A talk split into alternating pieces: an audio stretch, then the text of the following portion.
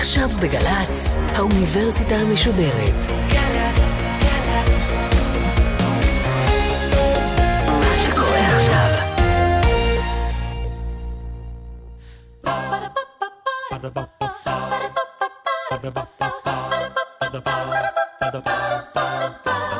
האוניברסיטה המשודרת בשיתוף מיזם וויז מציגה המדען העירום, מיטב החוקרים בישראל בשיחה עם בן שני, אחד על אחד, מול קהל. והפעם, שיחה נוספת עם הפרופסור גיל זלצמן, מנהל המרכז לבריאות הנפש גאה על הפרעות נפשיות ואובדנות.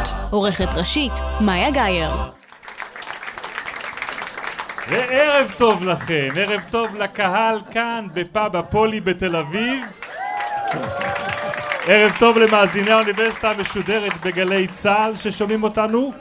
הם חוזרים אלינו אחרי שבוע אל המפגש איתך פרופסור גיל זלצמן. האורח שלנו הערב פרופסור גיל זלצמן הוא רופא פסיכיאטר מנהל בית החולים גאה.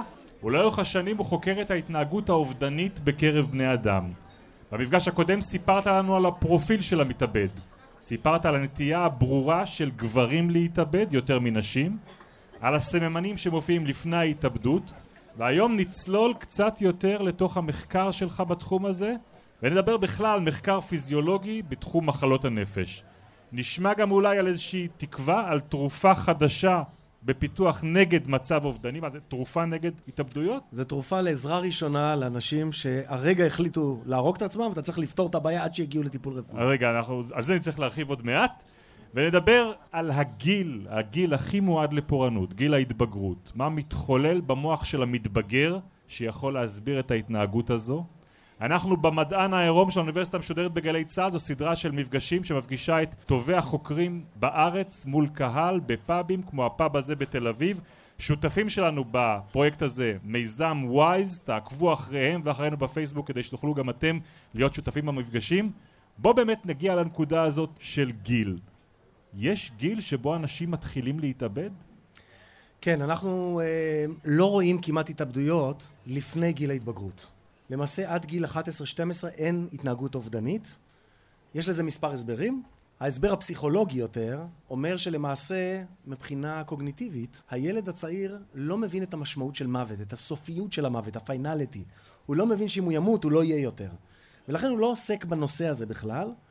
כשילדים קטנים כבר מדברים על מוות, יש להם כל מיני פנטזיות ילדותיות. למשל, אני אמות ואני ארחף מעל הלוויה שלי ואני אראה אתכם בוכים ותצטערו על זה שלא נתתם לי קרמבו וכאלה דברים. לכן ילדים לא לוקחים את חייהם.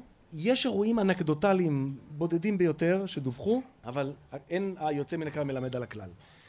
איך שנכנס גיל ההתבגרות, ההסבר הפסיכולוגי הוא שהמתבגר מסוגל לחשיבה מופשטת, הוא מבין את הסופיות של החיים, והוא למעשה, כמו שאמר פעם סמטיאנו, מגיע לנקודה שבה הוא יכול לבחור אם לחיות או למות. הבחירה הזאת אם לחיות או למות היא בחירה מעניינת, כי פתאום בגיל ההתבגרות אתה מבין שחיים זה לא משהו ברור מאליו. כשהיית ילד ההורים עשו אותך ולא היה לך ברירה, היית צריך להיוולד. כשאתה בגיל ההתבגרות אתה מבין שזה לא חובה. זאת רכבת שיוצאת מגיל אפס, מגיעה עד גיל 80-90 במקרה הטוב, ואתה לא חייב לרדת בתחנה האחרונה. אתה יכול להחליט לרדת בתחנה מוקדמת אם חייך אינם חיים. לכן התאבדויות מתחילות למעשה עם כניסתו של גיל ההתבגרות. אבל אנחנו יודעים שכשאנחנו מתייחסים לגיל ההתבגרות אנחנו רואים הרי בעיניים את השינוי הפיזיולוגי במתבגר אנחנו רואים את ההתפתחות המינית, את הצמיחה יש גם משהו בהתפתחות המוחית שמבשיל בגיל ההתבגרות שעושה את המתבגר מושא יותר אה, קרוב למצב הזה של התאבדות? ודאי. בניגוד למה שחשבו לפני 30-40 שנה שהמוח למעשה מסיים את התפתחותו בגיל שנתיים אנחנו יודעים שהמוח ממשיך להתפתח למעשה עד גיל 21, 22, אפילו גיל 23. ויותר מדהים מזה, המוח ממשיך להיות פלסטי, כלומר גמיש, עד יום מותנו. גם אדם קשיש יכול ללמוד טריקים חדשים, ולמידה, תהליך של למידה, או בכלל זכירה של כל דבר, היא תהליך ביולוגי במוח. ולכן אנחנו יודעים היום שהמוח הוא גמיש, הוא יכול לעשות את השינויים האלה. איך זה מתקשר לאובדנות, לדיכאון ולגיל ההתבגרות? בגיל ההתבגרות נכנסים ההורמונים לפעולה. הם אלה שגורמים לשינויים הפיזיולוגיים החיצוניים, הם גם מה שמעוררים את הדחף המיני וגם את הדחף התוקפני. שני הדחפים האלה הם דחפים בריאים ותקינים. למעשה ללא דחף מיני או ללא דחף תוקפני, בעל החיים בטבע לא יוכל להמשיך את המין, הוא ייכחד. אבל בחברה מתורבתת אנחנו משתדלים לרסן גם את הדחפים המיניים וגם את הדחפים התוקפניים, ולכן המוח מתחיל לפתח ברקסים. הברקסים המעצורים גרים באונה הקדמית. האונה הקדמית, האונה שנמצאת במצח, היא האונה האחרונה שמתפתחת במוח. רק בגיל 22-23 מתפתחים לנו הברקסים באונה הקדמית. לעומת זאת, אזורים במוח שאחראים על רגשות, על חרדות, על רגזנות ותוקפנות, מתפתחים מאוד מוקדם. איבר למשל שנקרא אמיגדלה, הוא נמצא מאחורי העין שלנו, אם לוקחים את האצבע ומכניסים לתוך העין, היא נמצאת ממש מאחוריו, זה מאוד כואב לעשות.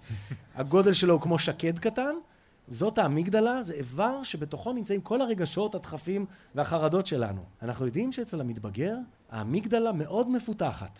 ואני אומר לך את זה, יש לי שני מתבגרים בבית, מאוד מפותחת. עם זאת, האונה הפרונטלית, אותה אונה קדמית שיש בה את הברקסים, לא ממש מפותחת. בזכות זה אנחנו יכולים לקחת אנשים, לתת להם נשק, ולהגיד להם בגיל 18, קדימה הסתער. והם אכן מסתערים. אנחנו, לצערי, כמדינה החיה על חרבה, מנצלים את זה שאנשים צעירים מוכנים להסתער כדי שיהיו לנו חיילים טובים, כדי שישמרו עלינו. אבל אם תגיד למילואימניק בן 25, קדימה הסתער, הוא יגיד לך רק שנייה, האם הנושא נבדק? האם הציוד מתאים? האם כרמלה מנשה יודעת שאני מסתער? וכן הלאה וכן הלאה. זאת אומרת, כאשר מתפתחת העונה הקדמית, אנחנו פועלים הרבה פחות על פי הדחפים שלנו. המידע הזה הוא די חדש, ובשנים האחרונות אדם בשם ג'יי גיד מארצות הברית עשה סריקת מוח למאות ילדים ומתבגרים, והראה איך למעשה המוח שלהם הולך ומשתנה מתחת לעיניים. מוח של ילד בן חמש אינו כילד בן עשר, שתים עשרה, חמש עשרה או עשרים וחמש. והדבר הזה לבד עורר אצלי שאלה מעניינת. אני פסיכיאטר ילדים, לא רק מבוגרים, וכמומחה בפסיכיאטר של ילדים אני רואה ילדים ומתבגרים, וראיתי כתצפית קלינית שאנשים שעוברים אירוע טראומטי, אותו אירוע שעל פי פרויד גורם לכל הצרות שלנו, אם הוא קורה בגיל חמש, או בגיל חמש עשרה, או בגיל עשרים וחמש, ההשפעה שלו עלינו שונה לחלוטין. אירוע טראומטי, תסווג לנו, איזה, איזה סוג של אירועים אתה מתכוון? אובדן הורה למשל. אנחנו יודעים שאם איבדת הורה לפני גיל ההתבגרות כילד, הסיכוי שלך להיות דיכאוני הוא הרבה יותר גבוה מאשר אם איבדת אותו אחרי גיל ההתבגרות. אנחנו יודעים שמחלה קשה, גופנית, שתוקפת ילד צעיר, פוגעת הרבה יותר קשה בהתפתחות הנפשית שלו מאשר בגיל מבוגר יותר. דווקא הנטייה שלנו לחשוב שילד שוכח מהר, שהילד קל לו יותר להסתגל מאשר אה, לבוגר, ואתה אומר שבעצם המחקר מראה ההפך? ילד לא זוכר בצורה שמבוגר זוכר, הוא לא זוכר את זה בצורה מילולית, אבל יש רישום של זכירה רגשית. בעטיו אפילו קיבל איש בשם קנדל, פרס נובל ברפואה, הפסיכיאטר היחיד שקיבל פרס נובל ברפואה. על מה? על מולקולה שהיא מולקולת הזיכרון. זו מולקולה שנקראת קרב, שכשהיא עוברת ממקום אחד למקום שני היא יוצרת זכירה. ובא אותו אריק קנדל, שהוא למעשה פסיכואנליטיקאי, הוא טיפל שנים על ספה, בדיבור. הוכיח על מודל חיה וגם בבני אדם, שלמעשה האירוע הטראומטי נרשם במוח בצורה מולקולרית. ושם הוא חיבר לנו למעשה את עולם הפסיכולוגיה והפסיכיאטריה. בסוף, אני מצטער להעליב, אנחנו בסך הכל אוסף מולקולות שזזות ממקום למקום. אבל מה זה אומר? אם חוויתי אירוע טראומטי בילדות, איך הוא יתבטא אחר כך בגיל בוגר יותר בנטייה שלי לאובדנות? האירוע הזה נרשם, הוא נרשם והוא גורם לך באינטראקציה עם גנטיקה מסוימת, לפגיעות גבוהה יותר, לדיכאון בגיל המבוגר. אבל איך אתה יודע את זה? איך בכלל אתה יודע שהאירוע הטראומטי מגיל הילדות משפיע הרבה יותר מאשר אירוע טראומטי זהה בגיל ההתבגרות? אני יודע את זה קודם כל אה, מתצפיות באנשים, אבל אנחנו גם, אה, וזה אולי אה, תרומה באמת שלי ושל הקבוצה שלי במרכז לבריאות הנפש גאה, זה שהוכחנו את המודל הזה גם בצורה אמפירית. ואת הצורה האמפירית הזאת עשינו באמצעות מודל חיה. אני מאוד אוהב חיות, ואני כבר לא עוסק בזה באופן ישיר, אבל בעבר הצלחנו על ידי הדגמה על מודל להראות את האינטראקציה בין גנטיקה לסביבה, לתזמון של האירוע הטראומטי, בהשפעה ויצירת דיכאון. אני יודע שעבור רוב המאזינים שלנו החלק הזה אולי קצת לא נוח שמדברים על מודל חיה. אבל אני חושב שמאוד ברור כשמדברים על מחקר רפואי מה הכוונה בלייצר חיה חולה, איך אתה גורם לחיה להיות חולה בסרטן אפילו באלצהיימר כדי לנסות ולרפא אותה באמצעות תרופה כלשהי. איך אתה גורם לה להיכנס לדיכאון, לרצות להתאבד? כשאמרנו שאצל חיות זה פחות קיים מאשר אצל בני אדם, הנטייה הזאת מלכתחילה. נכון, הנטייה האובדנית לא קיימת אצל חיות, אבל דיכאון קיים אצל חיות. כל מי שיש לו פה כלב בבית, יודע שאם הוא נוסע לחופשה ארוכה, הכלב שלו מפסיק לאכול ומתחבא בפינה ומתחיל להיות מאוד מאוד דיכאוני. המודל בו עסקתי בעבר הוא חולדה בשם וויסטר קיוטו, לא גרמנו לה להיות דיכאונית, היא נולדה כזאת, חולדות דיכאוניות? חולדה דיכאונית, בדיוק מה שאתה שומע. למה הן נולדות דיכאוניות? אנחנו לא יודעים. אנחנו- קיוטו זה ממש, הם מיפן? כן, מסתבר ביפן עבדו על חולדה שנקראת וויסטאר, שזו חולדת המעבדה הלבנה הקלאסית שעליה עושים את רוב המחקרים, ופתאום גילו שיש תת קבוצה, איזה מין משפחה כזאת, בתוך הוויסטרים, שהם נורא דיכאוניים. ואני אתאר לך איך גילו שהיא דיכאונית, כדי שתבין שזה ממש ממש קל לזהות את זה. כשאתה לוקח את הוויסטר, החולדה הבריאה, ואת הקיוטו, את החולדה הדיכאונית, ואתה שם אותם באמבט של מים, עושים את זה לזמן מאוד קצר, כי הכוונה היא לא להתעלל בחיה כמובן, אלא לבחון התנהגות. חולדה בריאה, וויסטר, באמבט מים, תתחיל לשחות כדי להציל את עצמה. היא תעשה שחיית כלב כזאת, ותפרפר כדי להציל את עצמה, ואכן היא מצילה את עצמה, ומושים אותה מהמים. הקיוטו, באותה סיטואציה, אתה שם אותה בבריכה, היא עושה שניים שלושה פרפורים, ומתייאשת. היא למעשה פורסת את הגפיים, ונותנת לעצמה לטבוע. אם תרצה, התנהגות של ייאוש ואובדנות. אנחנו קוראים לזה מודל של דיספר, של ייאוש.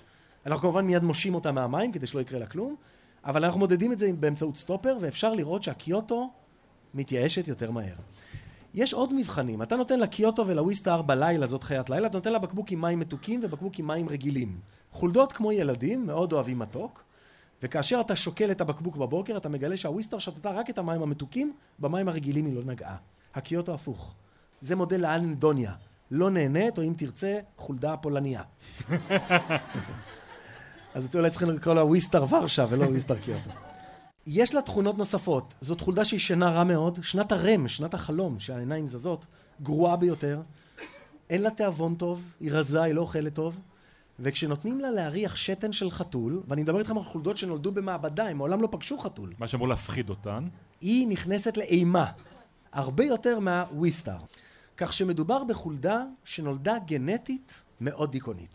ואם תיתן לה פרוזק, תילחם בדיכאון הזה? אמת? להבדיל מבני אדם, ששם סיפרנו במפגש הקודם, פרוזק עובד אחרי שישה שבועות, חולדה במנה אחת של פרוזק מתאוששת, ופתאום הקיוטו באמבט המים שוחה חתירה וחזה, מתחילה לשתות מים מתוקים, אוכלת טוב ומצפצפת על חתולים. נהנת? כן. יצא מפולין, אבל מה הקיוטו הזאת גרמה לך להבין לגבי הנושא הזה באמת של אה, דיכאון ושל טראומה? דיברנו על טראומה בילדות, ומה המשמעות של טראומה בגיל יותר צעיר. כאשר אה, פרופסור אהרון ולר מאוניברסיטת בר אילן סיפר לי על החולדה שלו אחרי שהוא שמע הרצאה שלי דומה לזאת, סיפר שיש לו חולדה דיכאונית, החלטנו לבדוק אותה, ובעצם מה שעשינו, חשפנו את הקיוטו, החולדה הדיכאונית גנטית, היא נולדה גנטית דיכאונית, לעומת וויסטר שנולדה גנטית בריאה, לחשוף את שתי החולדות האלה, את קבוצה כמובן של חולדות, לאירוע חיים טראומטי, שאני לא מדבר על התעללות, אני מדבר על אירוע מאוד קצר, כמו לשים אותם על איזושהי נקודה גבוהה, או להגביל את התנועתיות שלהם. בחולדות זה נחשב לחוויה טראומטית, עושים אותה קצרה מאוד, וכאשר הן נחשפות לאירוע הטראומטי הזה, אנחנו בודקים איך, האם הן נהיות יותר דיכאוניות בהתנהגות שלהם על ידי המבחנים שסיפרתי עליהם קודם. חשפנו שתי קבוצות, קיוטו ולא קיוטו, לאירוע כזה בילדות, שתי קבוצות אחרות לאותו אירוע בגיל ההתבגרות, שתי קבוצות אחרות לא חשפנו בכלל, בלי שום אירוע טראומטי, ועוד שתי קבוצות חשפנו ללונה פארק. יש לנו מין אקווריום כזה עם גלגל ונדנדות וחולדות הן חיות מאוד חברותיות והן משחקות ומשתוללות כמו ילדים. אז עשינו גם חוויה חיובית, או אם תרצה, פסיכותרפיה. והסתכלנו למעשה על ההתנהגות שלהם אחרי החשיפה הזאת. בנוסף לזה עשינו להם גם MRI, לא תאמין, יש באוניברסיטת תל אביב MRI לחולדות, שנראה כמו מכונת כביסה קטנה, מרדימים את החולדה כדי שלא תסבול ולא תזוז, מכניסים אותה ל-MRI ומסתכלים איך המוח השתנה. הממצאים הפתיעו גם אותנו. מצאנו שאם יש לך גנטיקה לדיכאון וגם אירוע טראומטי בגיל הילדות, אתה תהיה מאוד מאוד דיכאוני. אם יש לך גנטיקה לדיכאון ויש לך אירוע טראומטי בגיל ההתבגרות, אתה תהיה דיכאוני אבל קצת פחות. אם יש לך גנטיקה לדיכאון ואין לך בכלל אירוע טראומטי, אתה תהיה קצת דיכאוני, פחות משתי הקבוצות הקודמות. אם אתה חולדה שאין לה גנטיקה בכלל, ויש לך אירוע טראומטי בגיל הילדות, יש לך איזה דיקי בינוני.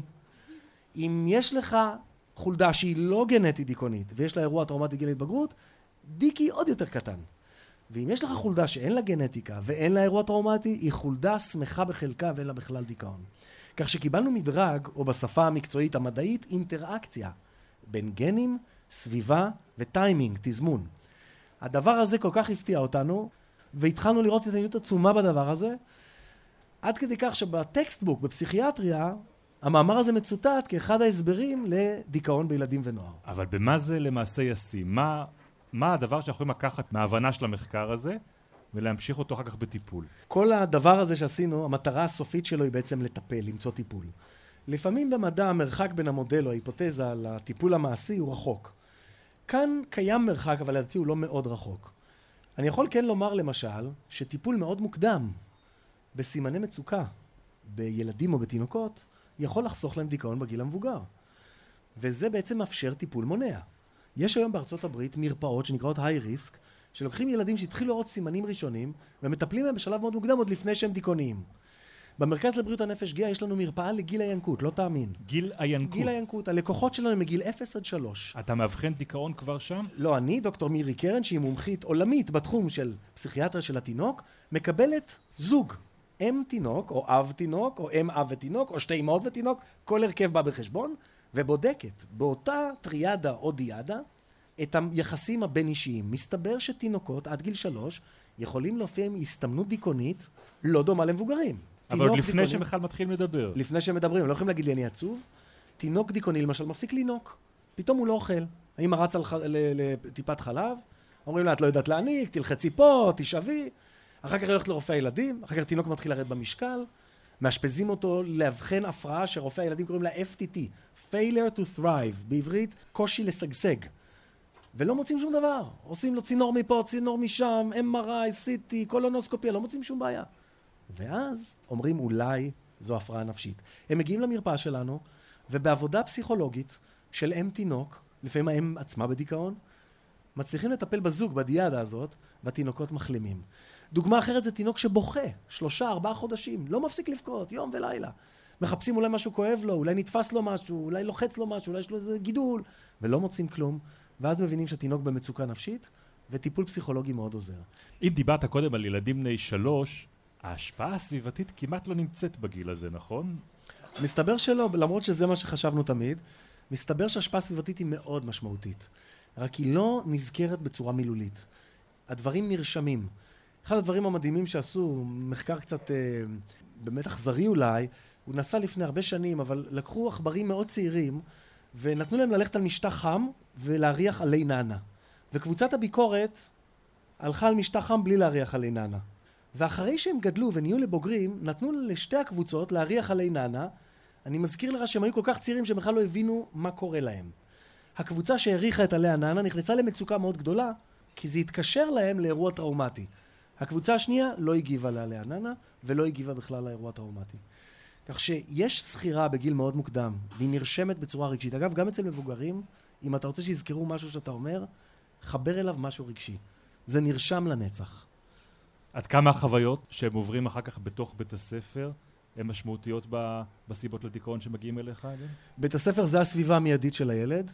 סביבה מאוד מאוד משמעותית. ילד מבלה בבית ספר שמונה שעות, ואחרי בית ספר הוא גם נמצא עם החברים בחוגים. בית הספר יכול להיות מקום מאוד תומך, מאוד עוזר לילד, ויכול להיות שדה קרב. יש ילדים שהולכים בבוקר לבית ספר כמו שחייל יוצא למלחמה. וזה המקום הקשה ביותר בשבילם, ושם הם עוברים חוויות מאוד טראומטיות. 30% מילדי ארצות הברית וכמעט 25% מילדי ישראל עוברים בולינג, עוברים בריונות. בריונות זה לא רק מכות שתופסים, מרביצים לך, מורידים לך את המכנסיים, בריונות זה גם עלבונות והשפלות. בריונות זה חרם חברתי, שהוא מסוכן ביותר בעולם של דיכאון ואובדנות. בריונות זה גם uh, לעשות שיימינג באינטרנט, בפייסבוק, באינסטגרם, בכל זירה אחרת, וזה בהחלט גורם סיכון גדול מאוד לדיכאון ולאובדנות. דיברת על מחקר, והזכרנו בהתחלה שאתה גם שותף בצוות שלמעשה מפתח איזושהי תרופה. אפשר לפתח תרופה למלחמה בנטייה הזאת שלנו להתאבד, ברגע שבו אנחנו רוצים אה, להתאבד, שתמנע את הדבר הזה? קודם כל התשובה היא כן. אנחנו אה, דיברנו במפגש הקודם שאחד המרכיבים החשובים בהתנהגות אובדנית היא השילוב של אירוע חיים ופסיכופתולוגיה. ואנחנו יודעים חד משמעית שאם מטפלים בפסיכופתולוגיה, מקטינים את הסיכון האובדני. כך שאם לאדם יש דיכאון ואני אתן לו תרופה נוגדת דיכאון, כמו פרוזק, ציפרלקס ואחרים, אני אשפר מאוד את, הס... את הסיכוי שלו לשרוד ולא למות מאובדנות. אם אדם סובל מסכיזופרניה ואני אטפל בפסיכוזה, יש פחות סיכון שהוא יתאבד. יש גם אפשרות לטפל בהתנהגות האובדנית ללא קשר לדיכאון, כי לא כל האובדנים הם דיכאוניים. והתרופה שהזכרת היא תרופה שנקראת אס-קטמין. קטמין, החומר עצמו, הוא חומר הרדמה וטרינרי, משמש להרדמת סוסים בפרוצדורות וטרינריות. ומסתבר שהוא חומר הרדמה לא רע גם בבני אדם. התכונה הכי חשובה שלו שהוא לא מוריד לחץ דם, ובמסוקים של 669 משתמשים בו כשיש פצוע קשה, ואתה רוצה להרדים אותו כדי שלא יזוז הרבה, אם יש לו פגיעת ראש למשל, אתה נותן לו חומר בשם קטמין, אתה מרדים אותו ויכול להנשים אותו בלי שהוא יגרום נזק לעצמו, והתרופה מוכרת וידועה הרבה מאוד שנים, גם באזרחות, גם בווטרינרי, גם בצבאות בעולם. בצבא האמריקאי משתמשים בקטמין כמו בצבא הישראלי. רק שמו לב שכשבן אדם מקבל קטמין, הוא נהיה מאוד הפי. אם הוא לא נרדם מהחומר, הוא נהיה מאוד מאוד שמח, ולפעמים זה קצת לא מתאים. אם אתה חייל באפגניסטן, ויש לך שבר חמור ברגל, נותנים לך קטע, אתה מתחיל לצחוק ולשמוח, משהו פה לא בסדר. אחת מחברות התרופות החליטה לפתח נגזרת של קטמין, שלמעשה ניתנת למתן במשאף לאף. ואני יועץ לחברה הזאת אה, כיועץ מדעי, והמטרה שלהם הוא לסייע לצבא ארצות הברית למנוע מצבי אובדנות אצל חיילים אמריקאים, כאשר המחשבה היא שאם אתה חייל באפגניסטן, באיזה חזית רחוקה, אתה נכנס למצוקה אובדנית, מפרידים אותך מהנשק, שומרים עליך, אבל המדיק, החובש הקרבי, כמו שיש לו מורפיום בחגורה, יהיה לו את הספרי הזה, הוא יעשה לך לאף, ואתה תהיה מאוד הפי, ואתה תהיה כל כך הפי שיש לך עשר שעות, מעלים אותך על מטוס, מעבירים אותך לבית חולים עורפי בגרמניה, ושם כבר יטפלו בך כמו שצריך. כך שלמעשה מדובר בתרופה שבאה לתת מענה מיידי למצבי מצוקה ודיכאון ודחפים אובדניים, והחברה שעושה את המחקר עכשיו מנסה לבדוק האם ההשפעה הזאת היא לא רק בגלל שאתה פחות עצוב, אלא כי אתה פחות עם דחף אובדני, זאת אומרת היא. תרופה ספציפית לאובדנות. אתה בטוח שזאת תהיה ההתוויה שבה ישתמשו בזה? אני בטוח שיהיו חובשים שיבדקו התוויות נוספות. לא, אני שואל כי האסוציאציה שעלתה אה, בראש שלי שאתה תיארת את התיאור הזה מהמחוזות של המלחמה באפגניסטן, מה שאנחנו שומעים על מה שקורה בחזית של דאעש, שהלוחמים שם, במה הם מצוידים? בספידים, בכדורים אה, שגורמים להם גם כן... אה, אני לא, אני לא סגור בדיוק על המרשמים שהם מקבלים, אבל אני כן יכול להגיד לך שהדברים האכזריים ביותר והנוראים ביותר נעשים על ידי אנשים בריאים ושפויים. ובניגוד לדעה הרווחת בציבור, וחשוב לי לשבור את הסטיגמה הזאת, אנשים שסובלים מבעיות נפשיות, מדיכאון, מחרדה, אפילו מסכיזופרניה, מפסיכודות, רובם אנשים מאוד לא אלימים, אנשים מפוחדים שאינם מסוכנים לסביבתם. כך שלפעמים שואלים אותי האם אנשים בדאעש הם חולי נפש האם האנשים שעשו את הדברים הנוראים בטרבלינקה היו חולי נפש? כשבדקו את הדברים האלה התשובה הייתה מדהימה. הם למעשה בריאים קלינית. הם חולים מאוד חברתית, אבל אין להם הפרעה, הם לא היו מתאשפזים אצלי בבית החולים. פרופסור גיל זלצמן הוא האורח שלנו הערב בפאב שנקרא פולי בתל אביב. יש פה גם קהל, אני מניח שבשלב הזה גם יש שאלות. כן, אז שמי נועה, ורציתי לשאול גם בהקשר של גנטיקה וסביבה והשילוב ביניהם. על משפחות בהם יש הרבה מתאבדים. גם זה הרי גנטי, אבל מה, האם יש בדיקה גם על ה, כאילו ההשפעה של נגיד אח שהתאבד או אבא או שגורם לאנשים להתאבד יותר בעצם? זאת שאלה מצוינת שנחקרה רבות. בהעברה המשפחתית של התנהגות אובדנית יש שני מרכיבים. מרכיב אחד הוא המרכיב הגנטי, דיברנו עליו במפגש הקודם, שלמעשה אם יש לך אח תאום שסובל מאובדנות הסיכון שלך גדול פי 13, אם זה אח לא תאום זה פחות, אבל זה עדיין גבוה יותר. כך שיש ללא ספק תורשה גם של פגיעות להתאבדות, יש תורשה של דיכאון, שהיא המחלה הכי שכיחה אצל מתאבדים, ויש תורשה של אימפולסיביות, יש תורשה של קבלת החלטות גרועה, כך שהרבה מאוד דברים עוברים ב-DNA. אבל יש גם חיקוי. אם אני לא יודע לפתור בעיות, וכל פעם שקשה לי אני אומר בא לי למות, אז אנשים שקרובים אליי עלולים להשתמש באותו מודל. ולכן ברגע שקורה התאבדות אצל אדם שקרוב אליך, אתה אוטומטית בקבוצת סיכון. חשוב לדבר, להיבדק, להתייעץ, ויודעים את זה גם בצבא, גם במערכת החינוך, כי יש ממש גושי התאבדות, אנחנו יכולים ממש לראות על המפה, פתאום בעיר מסוימת או ביחידה מסוימת ההתאבדות, אתה פתאום רואה הדבקה, ולכן חשוב מאוד לעשות התערבויות כדי למנוע את ההדבקה הזאת. לי יניב, בן 22, רציתי לשאול אם יש אה, איזשהו קשר בין אה, סוציו-אקונומי, או אפילו IQ, EQ, לרמות של חרדה, דיכאון אה, או כל דבר כזה? זאת שאלה מצוינת. בהרבה מאוד הפרעות נפשיות יש הבדל בין שכבות סוציו-אקונומיות ומצבי השכלה. דיכאון היא מחלה שתופסת את כולם. אין לה העדפה לשכבה סוציו-אקונומית מסוימת. יש שכיחות גבוהה יותר כשיש עוני, ויש שכיחות גבוהה יותר כשיש שפע. כן. טלי, ואני שואלת, אה, דיברת בילדים, תינוקות עד גיל שלוש. יש השפעה לחוויות אה, שתינוקות עוברים, אה, עוברים ברחם על, אה, על מצבם הנפשי בשנות חייהם הראשונות? שאלה גדולה. התשובה הקצרה, אני לא יודע.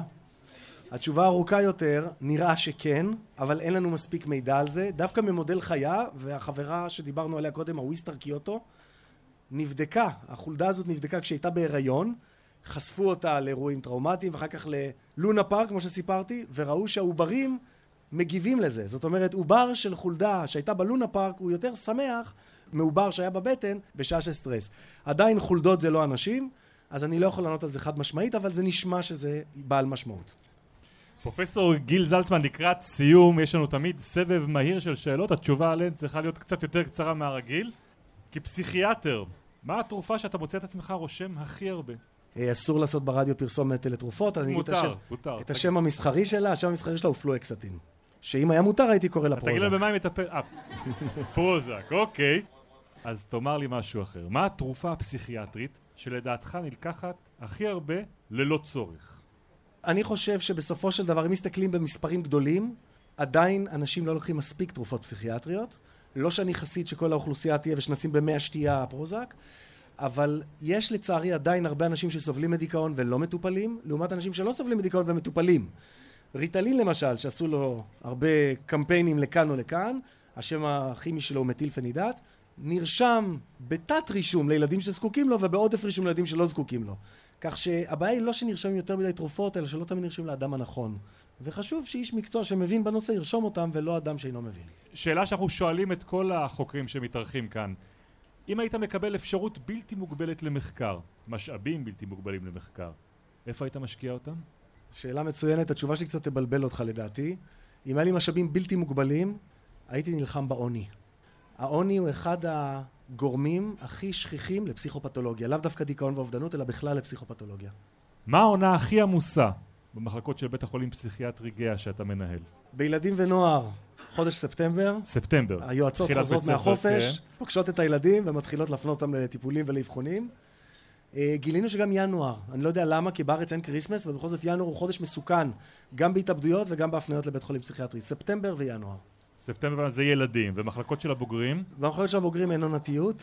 ראש, ערב ראש השנה, ערב פסח, זה הימים העמוסים ביותר במיון פסיכיאטרי, פשוט כי האנשים שסובלים מהפרעות נפשיות הם הרבה פעמים ללא משפחה והם בודדים, והם פשוט מתוך בדידות באים להתאשפז. שאלה אחרונה היפותטית לחלוטין, כן? היית מוכן לראות בהנהגת המדינה, אולי אפילו בראש הממשלה, אדם שלוקח תרופות נגד חרדה, נגד דיכאון? אני חושב שכאשר נבחרי ציבור יעזו ויאמרו אני או, או, או קרוביי מטופלים בהפרעות פסיכיאטריות או בטיפול תרופתי כמו שעשתה אשתו של דוקקיס בארצות הברית כמו שעשתה אשתו של אל גור נראה את ביאת המשיח אני חושב שמאוד חשוב שאנשים מפורסמים יבואו ויגידו היה לי דיכאון טיפלתי בו ואני בסדר ואז גם האנשים האחרים יעזו יותר לטפל בבעיות שלהם פרופסור גיל זלצמן, תודה רבה רבה לך על המפגשים האלה. תודה גם לקהל שלנו כאן בפאב הפולי בתל אביב ולשותפים שלנו בעמותת וויז, השותפים שלנו במדען העירום. את הסדרה הזאת עורכת מאיה גאייר, מפיקות ועורכות את התחקיר תום נשר ואביגיל קוש, הטכנאים שלנו בגלי צה"ל הם בן יהודאי ובן קטן, תודה גם לעדן ספקטור. עד הפעם הבאה, כאן מתל אביב, לילה טוב.